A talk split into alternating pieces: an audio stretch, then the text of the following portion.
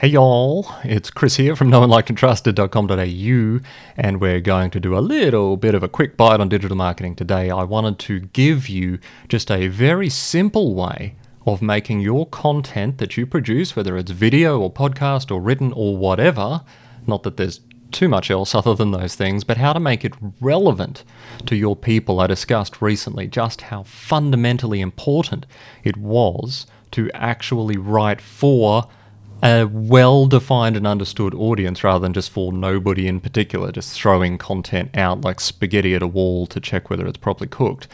The one tip I wanted to give you to help you do that is to think when you are writing your content about examples that are examples of the kind that are likely to come up in your audience. So you might have a wonderful legal framework and explanation of a particular legal principle, and that might be great, but you need to make it real for people.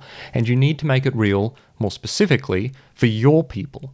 So, the best way you can do that is actually to have a couple of practical examples. If you're talking about how to make a payment claim, give an example of what you might include in a payment claim or what a payment claim looks like. If you don't know what a payment claim is, then you don't work in construction. But if you do, then that is one way you can do it. You actually go through, put your shoes, put your shoes, put your feet in the shoes of the person that you are writing for and go, okay, how can I make this real for them? How can I make them understand it as they're typing their payment claim out or doing their maths or wondering how do I present it in this way? What's an example I can give to make this principle that I'm trying to draw out very real for them?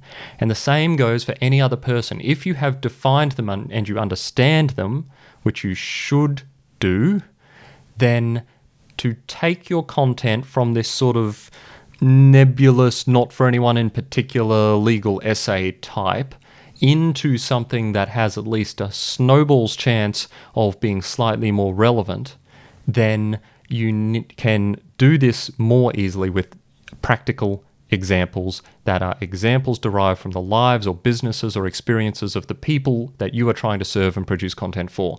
That is it. That was a lot of words in a short space of time. I'm speaking very quickly because I do not have a lot of time to produce this video and therefore I am done now.